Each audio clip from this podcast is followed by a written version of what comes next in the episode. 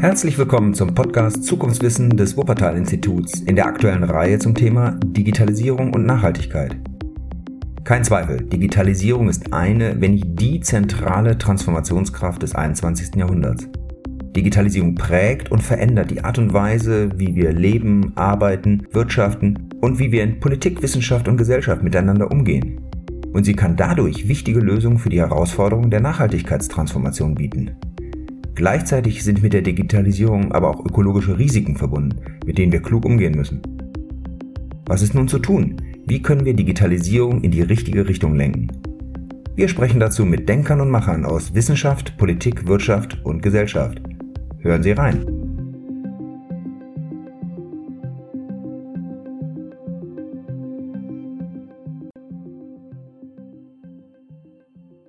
Herzlich willkommen zur siebten Episode von Zukunftswissen.fm. Wir freuen uns ganz besonders, euch hier eine gemeinsame Episode des Wuppertal-Instituts und des Bundesumweltministeriums präsentieren zu können.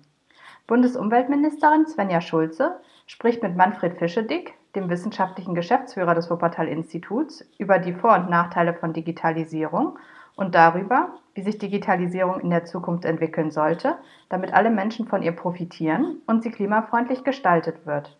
Viel Spaß beim Zuhören. Ich würde direkt mit einer Einstiegsfrage mal einsteigen. Wenn man sich das so ansieht, Klimaschutz, sozial-ökologischer Umbau, Transformation, das klingt ja alles sehr, sehr abstrakt.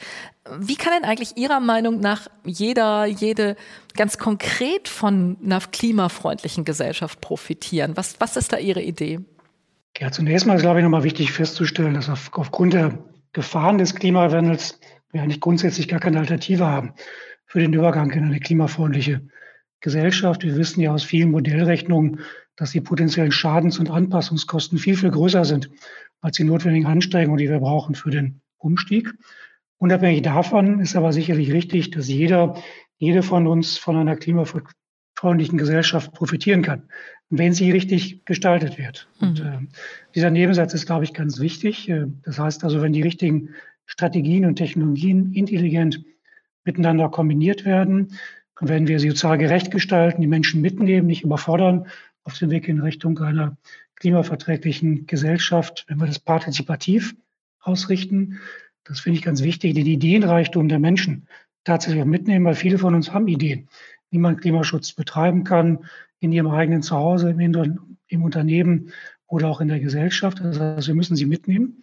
Ganz wichtig ist für mich auch, dass wir früh versuchen, strukturelle Veränderungsprozesse, auf die wir uns einstellen müssen, zu identifizieren und dann zu überlegen, wie wir vorausschauend Maßnahmen ergreifen können, diese zu flankieren. Wir stecken ja mittendrin in der Kohleausstiegsdebatte, wir stecken mittendrin in der Frage, was machen wir mit den, den Autos der Zukunft, das sind ja nur zwei Branchen von, von vielen, mhm. wo wir strukturelle Veränderungen sehen werden, um die wir uns kümmern müssen. Und je eher wir identifiziert haben, worum es geht, und je eher wir Ideen haben, wie wir es flankieren können, desto besser. Egal, mhm. ob das in Richtung einer Kreislaufwirtschaft geht, ob das in Richtung der Einführung einer Wasserstoffwirtschaft geht, ob das um die breitere Anwendung von digitalen Produkten und Dienstleistungen geht.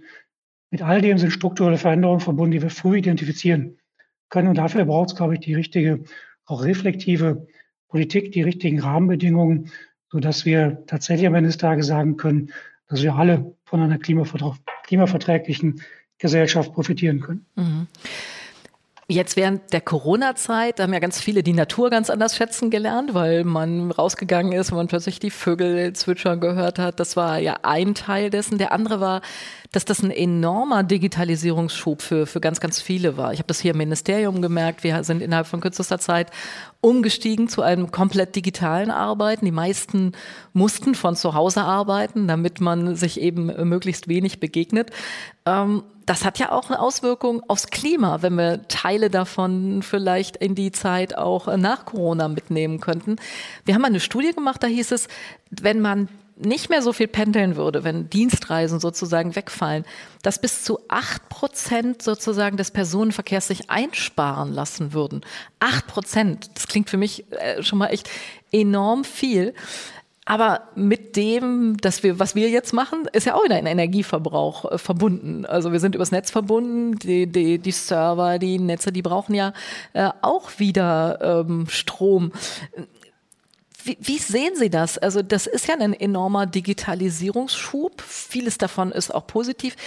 Können wir davon was rüber retten, sozusagen in die Zeit nach Corona, oder ist das nur so, ein, so eine kurze Episode? Ja, ich hoffe sehr, dass wir vieles von dem, was wir in den letzten Monaten gelernt haben, rüber retten können in einer Post- oder vielleicht muss man ja auch sagen, Con-Corona-Phase. Und mhm. äh, man zunächst mal hat Corona ja gezeigt, dass Verhaltensänderungen möglich sind und das sogar sehr, sehr schnell. Und das hat aber auch gezeigt, dass Verhaltensänderungen, auch das, äh, der Abkehr von Routinen durchaus mit einem Mehrwert verbunden sein, sein kann. Das war also ein Lerneffekt, den viele von uns ja hatten äh, im eigenen Gebäude, aber natürlich auch vor allen Dingen jetzt im, im Kontext äh, der beruflichen Tätigkeiten, in denen wir nachgehen. Und das ist natürlich zuvorderst zu nennen der Übergang auf Homeoffice. Mhm. Das haben wir ja alle gelernt. Wie geht das? Äh, da waren viele vorher skeptisch. Plötzlich musste man mehr oder weniger über Nacht ins Homeoffice gehen und es hat irgendwie funktioniert. Ähm, die meisten von uns haben uns dran, äh, dran gewöhnt. Wir haben wir wissen, wie wir heute verzichten können, vielleicht auf überflüssige Dienstreisen. Das heißt, äh, die Reise von Wuppertal nach Berlin, die ich vielleicht früher immer gemacht habe für einen, einen Stundentermin, lässt sich jetzt vielleicht, weil alle gut ausgerüstet sind, eben auch digital mhm. machen. Und damit spart man natürlich nicht nur Zeit, sondern auch CO2. Wir haben schätzen gelernt, was Urlaub zu Hause, also im Lande in Deutschland, bedeutet. Konnten sich auch viele nicht vorstellen, dass das sehr schön ist. Wir haben gelernt, wie man in der Nachbarschaft miteinander kooperieren kann, wie man Dinge teilen kann. Nordisch würde man sagen, die Shared Economy im direkten Umkreis haben wir gelernt und auch regionale Produkte und Produktion ist plötzlich wieder auf der Agenda, was lange nicht, äh, nicht der Fall war. Also vieles hat sich sehr kurzfristig verändert ähm, und das wäre zu großen Teilen ohne Digitalisierung gar nicht möglich gewesen. Also dass wir so digital schon aufgestellt sind, hat uns geholfen, überhaupt diesen Schritt machen zu können. Und das ist natürlich auch eigentlich eine grundsätzlich große Chance, die sich lohnt aufzugreifen und jetzt auch dauerhaft diese Verhaltensänderungen in den Blick zu nehmen. Bisher haben wir natürlich noch zu wenig empirische Befunde, um sagen zu können, was bleibt mhm. tatsächlich dauerhaft. Wir wissen, Homeoffice ist in aller Munde. Das ist, glaube ich, ein stabiler Trend. Wir wissen, dass viele Unternehmen schon entschieden haben, vielleicht zwei Tage die Woche in der Zukunft Homeoffice zu machen auch große Unternehmen. Also das ist, glaube ich, ein stabiler Trend, wo man sagen kann, da sparen wir tatsächlich auch an Verkehrsleistung ein, da wird es weniger Verkehr geben. Auf der anderen Seite sehen wir, wenn man morgendlich äh, die Staumeldung im Radio sich anhört, irgendwie fühlt sich das schon wieder so an wie im, im Februar oder im, im Frühmärz, äh, dass äh, die Staus sehr, sehr lang sind und man das Gefühl hat, so wahnsinnig viel hat sich da nicht verändert. Das heißt, wir müssen es irgendwie schaffen, dass wir mit flankierenden Maßnahmen das, was sich an Verhaltensänderungen als Positives ergeben hat, tatsächlich durchhalten können. Mhm. Und da ist die Politik gefordert, klar, da sind wir aber als Gesellschaft ähm, ganz massiv auch gefordert, eben tatsächlich zu versuchen, über neue Medien dann äh, auch zum Beispiel weniger Verkehr zu induzieren.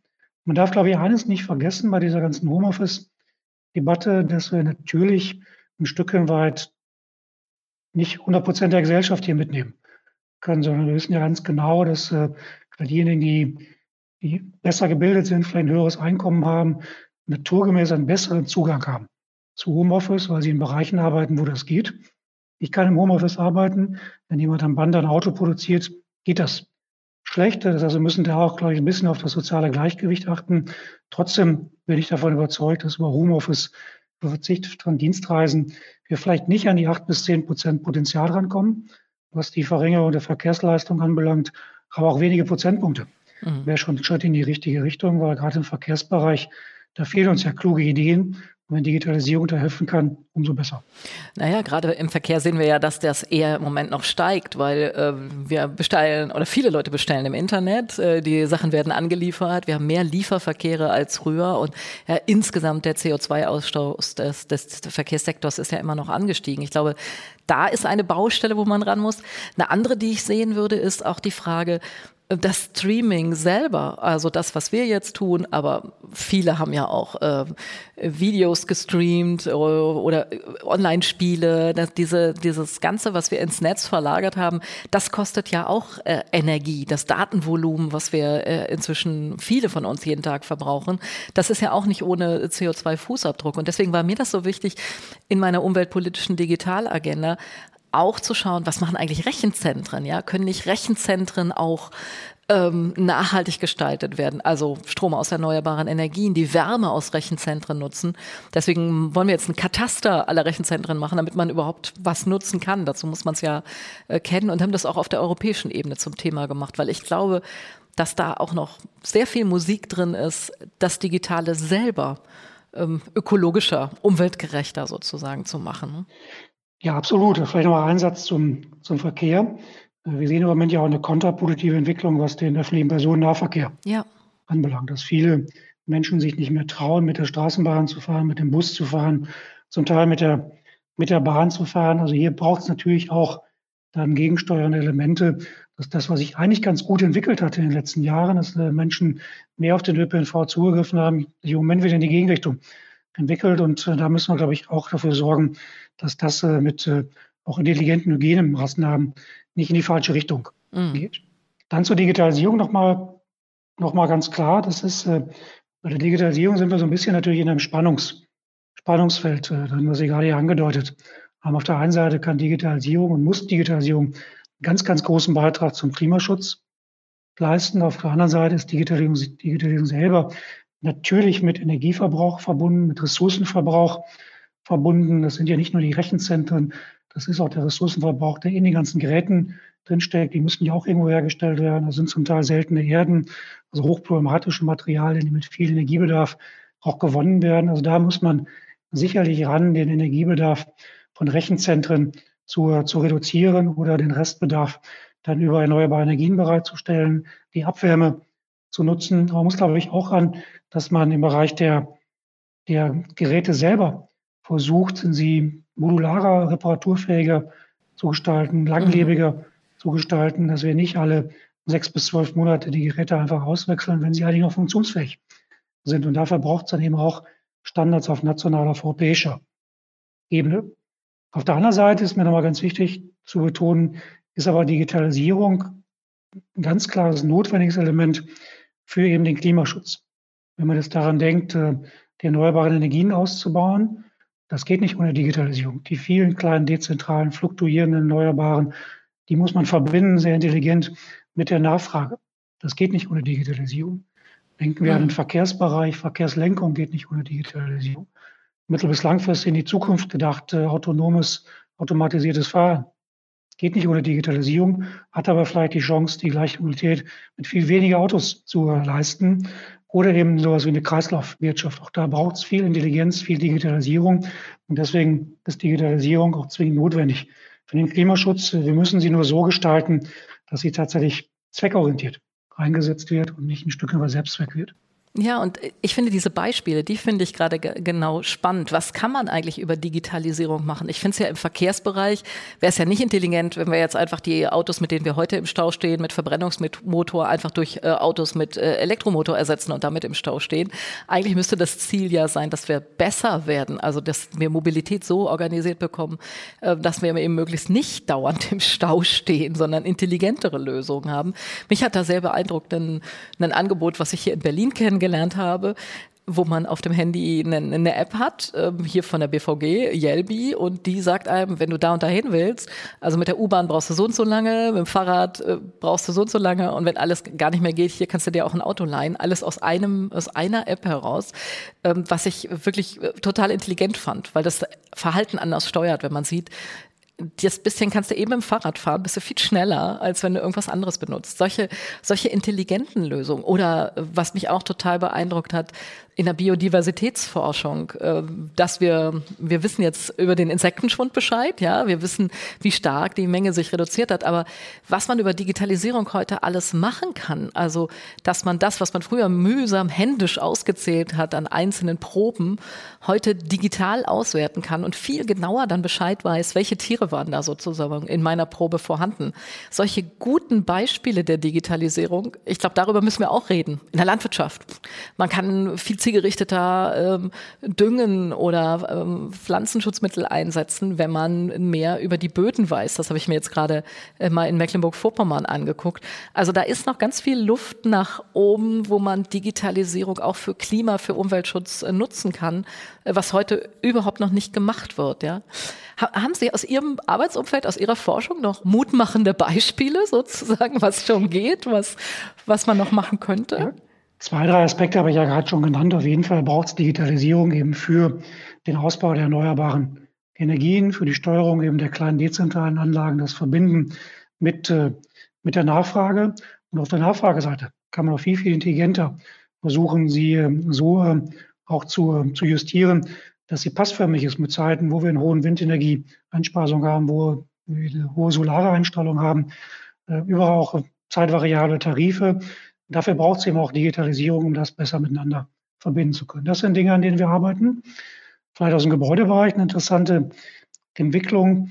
Ähm, wir wissen ja heute, dass man zum Beispiel auch ähm, industriell vorgefertigt sanieren kann, äh, zum Beispiel eben dadurch, dass man einen sogenannten Digital Scan macht äh, seines Gebäudes, also sein Gebäude wirklich digitalisiert und dann eine industrielle Vorfertigung macht von Sanierungsmaßnahmen, die dann kostengünstiger sind, die schneller umgesetzt werden können, die mit weniger Schmutz, mit weniger Lärm verbunden, verbunden sind. Und das kann dazu führen, dass wir eben die energetische Sanierungsrate seit vielen Jahren ja unterhalb von 1 Prozent liegt, dann tatsächlich auf eine Größenordnung steigern, die wir ja zwingend brauchen hm. für den Klimaschutz. Also auch da kann Digitalisierung helfen. Dritte Ebene nochmal der Verkehrsbereich, diese Apps, die Sie angesprochen haben.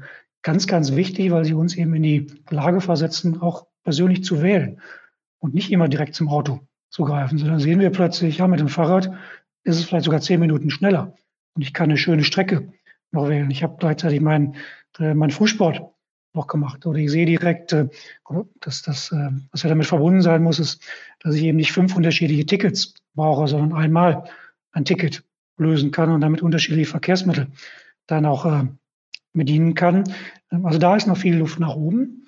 Ähm, ich persönlich sehe auch viel im Bereich des Güterverkehrs noch mhm. an Optionen. Es gibt ja diese Idee der Oberleitungs-LKWs, ob es jetzt die sein muss oder andere, sei mal dahingestellt, aber einfach das, äh, das Pooling von Güterverkehr auf der rechten Spur der Autobahn. Heute haben wir ja ein wildes Durcheinander. Da fährt ein LKW mit 81 Kilometer pro Stunde, ein anderer mit 79 und verursacht die Staus, die wir alle haben. Das kann man mit Digitalisierung alles viel intelligenter machen, dass alle mit 80 fahren, kleinere Abstände haben und dadurch eben viel, viel mehr Güter auf der gleichen Strecke auch transportiert werden können. wenn man das dann auch elektrisch macht, umso besser. Und letztes Beispiel, was wir sehr intensiv im Institut ja diskutieren, ist die Frage, wie kommen wir tatsächlich zu einer Kreislaufwirtschaft, zu einer Circular ja. Economy? Und da mangelt es im Moment ja unter anderem daran, dass wir zum Teil gar nicht wissen, wann, wie viel Abfall mit welcher Qualität wo anfällt. Und das müssen wir unbedingt mit Digitalisierung lösen, dass wir wissen, wo fällt Anfall mit welcher, Abfall mit welcher Qualität an und wer kann genau diesen Abfall zum bestimmten Zeitpunkt auch brauchen. Das ist ein wichtiger Punkt, der geht gar nicht ohne Digitalisierung.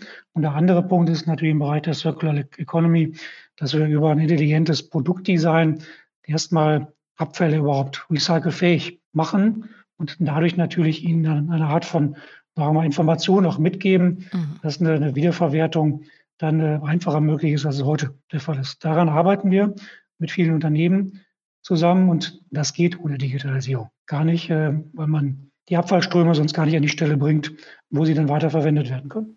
Also das heißt, diese ganze Frage, was ist Circular Economy, also Kreislaufwirtschaft, dafür brauchen wir auch unbedingt Digitalisierung. Und das, das leuchtet ja unmittelbar ein, dass wenn man Geräte reparierbar machen würde, wenn man sie nicht permanent wegschmeißen müsste, weil sie einfach gar nicht mehr zu reparieren sind. Oder ich finde ja auch im, im Softwarebereich, warum gibt es eigentlich nicht ein Recht auf äh, Update, dass das, das Software wieder läuft?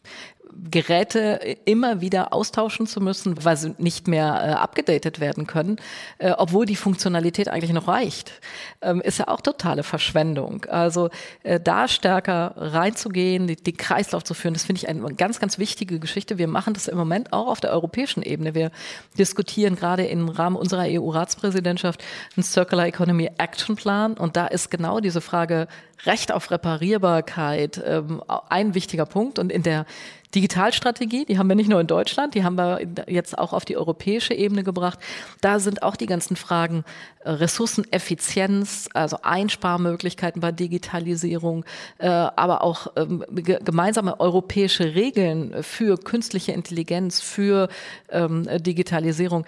Das würde ja helfen. Also wenn ich nehmen wir mal ein gegriffenes Beispiel, würde zu einem großen Hersteller äh, von Handys in den USA gehen und sagen, äh, mach dein Telefon äh, gefälligst reparierbar und dann wollen wir es auch noch so haben, dass man kaputte Teile modular austauschen kann. Das interessiert bei dem kleinen Markt von Deutschland wahrscheinlich wenig. Wenn wir das in Europa täten, hätten wir eine riesige Marktmacht und das versuchen wir jetzt auch auf der europäischen Ebene voranzubringen. Also mehr, mehr Transparenz, mehr gemeinsame Regeln, ähm, auch eben um Digitalisierung äh, voranzutreiben. Nun haben Sie sich ja von der Forschung aus ganz intensiv damit äh, beschäftigt. Wo, wo sehen Sie, wo muss Staat eigentlich Stellschrauben stellen? Wo müssen wir regulieren, damit das, dass mit die Digitalisierung sozusagen die richtigen Leitplanken hat und nicht noch mehr äh, Energieverbrauch und noch mehr Probleme bereitet, sondern auf das einzahlt, was wir ja gerade an schönen Zukunftsbildern gemalt haben. Mhm. Ich will mal, will mal damit einsteigen zu sagen, dass aus meiner Sicht Digitalisierung mit Maß und Ziel betrieben werden muss. Äh, was wir mit Maß zum Beispiel sehen, dass wir ungefähr 90 Prozent aller Daten, die irgendwo gespeichert sind, sind ungenutzte mhm. Daten. Also die werden gar nicht zielorientiert genutzt, weil sie doppelt, dreifach, zehnfach irgendwo abgelegt und sind trotzdem diese Daten, die irgendwo gespeichert sind, die kosten ja Energie. Das heißt, da müssen wir erstmal schauen, wie können wir die, den Nutzen dessen, was wir dort an Datenverwaltung haben, wie können wir das steigern. Und da bin ich eben genau bei dieser Zielebene. Und deswegen spreche ich immer so gern davon, dass Digitalisierung tatsächlich Maß und Ziel braucht. Und dafür natürlich die entsprechenden politischen Rahmenbedingungen zu setzen, wie ja viele der, der Punkte auch in der umweltpolitischen Digitalagenda angesprochen worden sind. Und da ist natürlich so, dass wir das national und europäisch denken müssen. Und die Marktmacht jetzt von 500 Millionen europäischen Kunden ist natürlich eine ganz andere, als wenn wir jetzt nur auf die 80 Millionen oder 82 Millionen deutschen Kunden schauen. Und äh, für mich sind typische Beispiele schon die, die Sie genannt haben. Auf der einen Seite Standards für Endgeräte. Also zum Beispiel im Rahmen einer europäischen Ökodesign-Richtlinie zu sagen, wie kann man den Ressourcenverbrauch im Bereich der Endgeräte verringern, indem man bestimmte Vorschriften macht äh, für ein kreislauffähiges Design von, äh, von Endgeräten, für Langlebigkeit, für Reparaturfähigkeit, auch da wieder für bessere Informationen, was steckt denn eigentlich drin in diesen Endgeräten. Ja, Transparenz, ne? Transparenz, dass sie überhaupt äh, recycelfähig gemacht werden ja. können, äh, dass man Verbraucherinformationen hat, sodass Menschen sich vielleicht unterschiedliche Geräte ähm, auch dann, dann wählen können, die vielleicht dann eine höhere Recyclingfähigkeit haben. Also das ist, glaube ich, ganz wichtig, dass wir schauen auf die Standards für, für Endgeräte. Und das ist etwas, das sollte man, das muss man äh, europäisch machen. Dann haben wir schon diskutiert über die Energieeffizienzvorgaben für die Rechenzentren. Das ist ja ganz wichtig, dass wir da zusehen, dass sie vielleicht schneller als andere Bereiche sich mit grünen Energien mhm. versorgen, mit erneuerbaren Energien sich versorgen, dass sie dekarbonisiert werden, dass sie ähm, Richtung Abwärmenutzung gehen. Da sind wir in Deutschland ja. übrigens ja schon einen Schritt weiter. Ne? Wir haben in Deutschland ja schon den blauen Engel für Rechenzentren. Das wird leider noch zu wenig genutzt, aber wir haben da mal mit einem bekannten Umweltsiegel, nämlich mit dem blauen Engel, äh, genau festgelegt, äh, was sind, was macht Rechenzentren eigentlich energieeffizient? Und ähm, da haben wir schon mal so, eine, so einen Rahmen sozusagen. Ne? Wenn auch jetzt noch einen freiwilligen, aber einen, wo man sich orientieren kann. Ja, das führt mich aber ganz gut zu dem, zu dem dritten Punkt, den ich ganz wichtig finde, dass wir jetzt nicht nur über die Geräte reden, auch nicht nur über die, die Rechenzentren reden, sondern auch über die Software selber mhm. reden und die Dienstleistungsangebote selber reden. Und auch das haben wir ja im Rahmen der umweltpolitischen Digitalagenda ja auch dis diskutiert, dass wir zum Teil eben Voreinstellungen haben von der Streaming-Qualität, die einfach nicht zweckmäßig ist. Wir streamen in einer viel, viel, viel höheren Qualität als das, was wir eigentlich durchschnittlich bräuchten. Aber warum ist das so hoch voreingestellt? Warum kann man das nicht ändern? Ähm, eben das gerade schon angesprochen, völlig ungenutzte Datenvolumen, dass nur 10 Prozent der Daten eigentlich wirklich genutzt werden, 90 mhm. Prozent, mhm. aber irgendwo liegen und gar nicht, äh, gar nicht Nutzen stiften. Oder dass, wenn wir heute das eine oder andere im Internet suchen, plötzlich äh, Werbefilmchen automatisch aufploppen und gestartet werden und dann in so eine Wiederholungsschleife auch reingeraten. Das sind ja alles Dinge, die sind, äh, das ist nicht Sinn und Zweck von Digitalisierung. Und da kann man, glaube ich, eben auch über freiwillige Maßnahmen, vielleicht auch über einen blauen Engel Signale setzen, wie man eben auch zu einer, zu einer energieeffizienteren, klimaverträglichen Software kommt und auch zu, zu vielleicht Plattformanbietern kommt, die eben äh, klima- und umweltverträglicher sind, als das äh, bei anderen der Fall ist. Also auch da ist noch jede Menge Steuerungsmöglichkeit da. Und das alles geht aber in die Richtung, eben die, die Nutzenorientierung der Digitalisierung ein Stückchen weit zu stärken und sie nicht zum, zum Selbstzweck zu machen. Ja, und ich will nochmal anknüpfen an dem Thema Transparenz, weil das finde ich ganz wichtig. Wenn man heute äh, auf Online-Marktplätzen unterwegs ist, dann äh, kann ich ja also potenziell die Produkte aus der ganzen Welt dort kaufen. Ich weiß aber gar nicht, äh, Genügt das eigentlich den EU-Standards? Ist das das, was ich an, an Sicherheit, an, an Energieeffizienz gewöhnt bin oder eben nicht? Und ich glaube, auch da äh, wäre es sehr gut, wenn wir EU-weit sozusagen eine äh, ne, ne, ne Transparenz hätten, so eine, so eine Art Prüfpflicht für Internetmarktplätze, zu sagen, okay, dieses Produkt hat europäischen Standard, ja, das, was du gewöhnt bist an Sicherheit, ist drinne, das ist energieeffizient äh, und das andere, das Billige, kannst du nicht reparieren und äh, es hat einen höheren Energieverbrauch, einfach damit man überhaupt die Chance hat, auszuwählen. Das, das kann man heute ja oft gar nicht als Verbraucherin, Verbraucher erkennen. Das, das fände ich auch noch einen wichtigen äh, weiteren Punkt. Ja. Die Zeit rennt. Wir haben jetzt äh, ganz, ganz viele Facetten schon beleuchtet in unserem Gespräch, was sich verändern muss, was sich verändern wird, welche Chancen Digitalisierung hat, wo, wo auch Risiken liegen. Vieles ist noch, haben wir auch schon gehört, so ein bisschen Zukunftsmusik. Deswegen würde mich interessieren, so als Wissenschaftler, Herr Fischedick, sind Sie eher optimistisch, dass uns das auch gelingt, so einen sozialen und ökologischen Umbau hinzukriegen, unser Land klimafreundlicher, gerechter, lebenswerter zu machen? Oder sagen Sie, oh, das wird alles ganz, ganz schwierig? Was ist Ihre Sichtweise? Ja, als Wissenschaftler ist man ja so ein bisschen Berufsoptimist. Und deswegen äh, schaut man immer optimistisch in die Zukunft. Nein, aber Spaß beiseite. Ich glaube, in den letzten zwei, drei Jahren bin ich wieder deutlich optimistischer geworden, aus unterschiedlichen Gründen. Mit Blick darauf, ob wir die Klimaschutzziele, ob wir bestimmte Umweltziele tatsächlich erreichen können. Auf der einen Seite, äh, weil wir schon sehen, dass zentrale Klimaschutztechnologien heute deutlich weiterentwickelt sind als noch vor einigen wenigen Jahren. Wir haben äh, jetzt eine große Debatte über wasserstoffbasierte Stahlerzeugung. Das war vor drei bis fünf Jahren noch undenkbar, mhm. dass es sowas jemals geben kann. Heute diskutieren Unternehmen über Investitionspläne in diese Richtung. Wir haben einen riesigen Kostenreduktionssprung gesehen bei der Photovoltaik. Wir liegen im Bereich von 1, 1,5 Cent in bestimmten Ländern, äh, die sonnenreich sind unvorstellbar gewesen vor, vor fünf Jahren, wo wir jetzt Faktor 10 mehr oder weniger an Kostenreduktion gesehen haben. Das sind alles Dinge, die mich jetzt zuversichtlicher machen, ähm, dass tatsächlich diese, ähm, dieser sozialökologische Umbau und auch eine klimaverträgliche Gesellschaft möglich ist. Wir sehen eine zunehmend breite Allianz von Akteuren, die sich pro Klimaschutz ausspricht. Das sind nicht nur die politischen Parteien, das ist die Gesellschaft mit Fridays for Future, mit Scientists for Future, Parents for Future, das kann man jetzt ja unendlich und so weiter, Grandparents for Future, ähm, so weiter durchdeklinieren. Aber vor allen Dingen, und das macht mich auch zuversichtlich, auch in der Industrie sehen wir immer mehr Akteure, die sagen, ja, da gibt es gar keine Alternative zu. Und diese Industrie spricht nicht nur darüber, sondern sie hat konkrete Investitions- Pläne. Und dazu gehört eben auch die energieintensive Industrie. Dann haben wir die Möglichkeit, das haben wir gerade schon angesprochen, des Doppelpassspiels äh, zwischen der nationalen und der europäischen Ebene. Wir haben jetzt sowohl national wie europäisch Konjunkturprogramme, den Klimaschutzpart zumindest drin haben. Da hätte ich mir, da bin ich ehrlich, sicherlich höhere Prozentsätze gewünscht. Aber trotzdem sind das ja Signale, die genau in die richtige Richtung sehen. Und wenn man die konsequent fortdenkt, äh, dann führt es auch dazu, dass wir, glaube ich, in die richtige Richtung gehen. Trotzdem, bei allem Optimismus, den ich habe, sage ich natürlich genauso gut, das alles ist kein Selbstgänger. Und wir sehen natürlich äh, stetig die Diskrepanz zwischen den äh, grundsätzlichen Befürworten der Energiewende, des Klimaschutzes und dann den vielen, vielen Widerständen, die wir vor Ort haben. Mhm. Wenn wir Windparks bauen wollen, wenn wir Biomasseanlagen errichten wollen, wenn wir Stromtrassen errichten wollen. Und insofern haben wir da eine Menge zu tun, auch die Menschen noch mitzunehmen, sie wirklich auch Teil der Energiewende werden zu lassen. Das ist, glaube ich, die große Aufgabe auf der einen Seite. Die zweite große Aufgabe ist, da dürfen wir uns auch nichts vormachen, wenn wir über Klimaschutz reden, brauchen wir einen langen Atem. Braucht Politik einen langen Atem, braucht die Gesellschaft einen langen Atem. Und das ist, glaube ich, etwas, was viele nicht gewöhnt sind, über zwei Jahrzehnte wirklich dran zu bleiben an diesem Thema.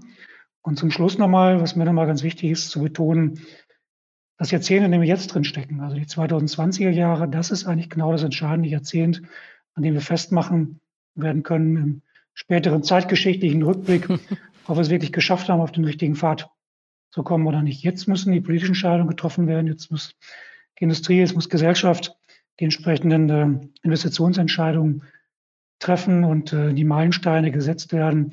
Und wenn wir sie richtig setzen, dann bin ich optimistisch, aber dieses Jahrzehnt dürfen wir nicht verpassen. Ja, ganz, ganz herzlichen Dank nochmal sozusagen für dieses Schlusswort. Das ist eigentlich Anknüpfungspunkt wieder für die nächsten Diskussionen, weil über die Frage, wie wir eigentlich die Menschen mitnehmen, können wir jetzt nochmal eine halbe Stunde diskutieren, weil das mache ich gerade in meiner Wir schafft Wunder-Reihe, wo ich eben vor Ort bin und auch versuche unmittelbar einfach diejenigen, die angeblich immer gegeneinander diskutieren, miteinander äh, ins Gespräch zu bringen. Oder auch die Frage der, was kann die Industrie eigentlich alles tun? Die Frage der Dekarbonisierung heißt das ja immer der Industrie. Auch dort macht das Umweltministerium eine Menge. Wir haben ein eigenes Kompetenzzentrum für die energieintensive Industrie in Cottbus äh, gegründet, Kai, äh, was ganz konkret mit Firmen Dekarbonisierungsstrategien für ihre Unternehmen erarbeitet, also Stahlindustrie oder Grundstoffindustrie, äh, Alu, wo wir ganz konkret hingehen und sagen, also nicht im Modell, sondern was, welche Schritte muss man eigentlich machen, um äh, CO2-neutral zu werden. Also alles viele große Aufgaben, viele, viele spannende Themen.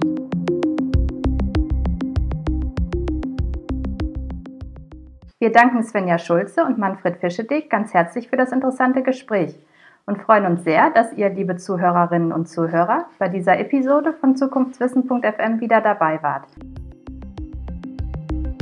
Das war eine weitere Folge des Podcasts Zukunftswissen in der Reihe Digitalisierung und Nachhaltigkeit des Wuppertal-Instituts. Alle Folgen der Serie und noch viele weitere Informationen zur Nachhaltigkeitsforschung am Wuppertal-Institut finden Sie unter www.wupperinst.org.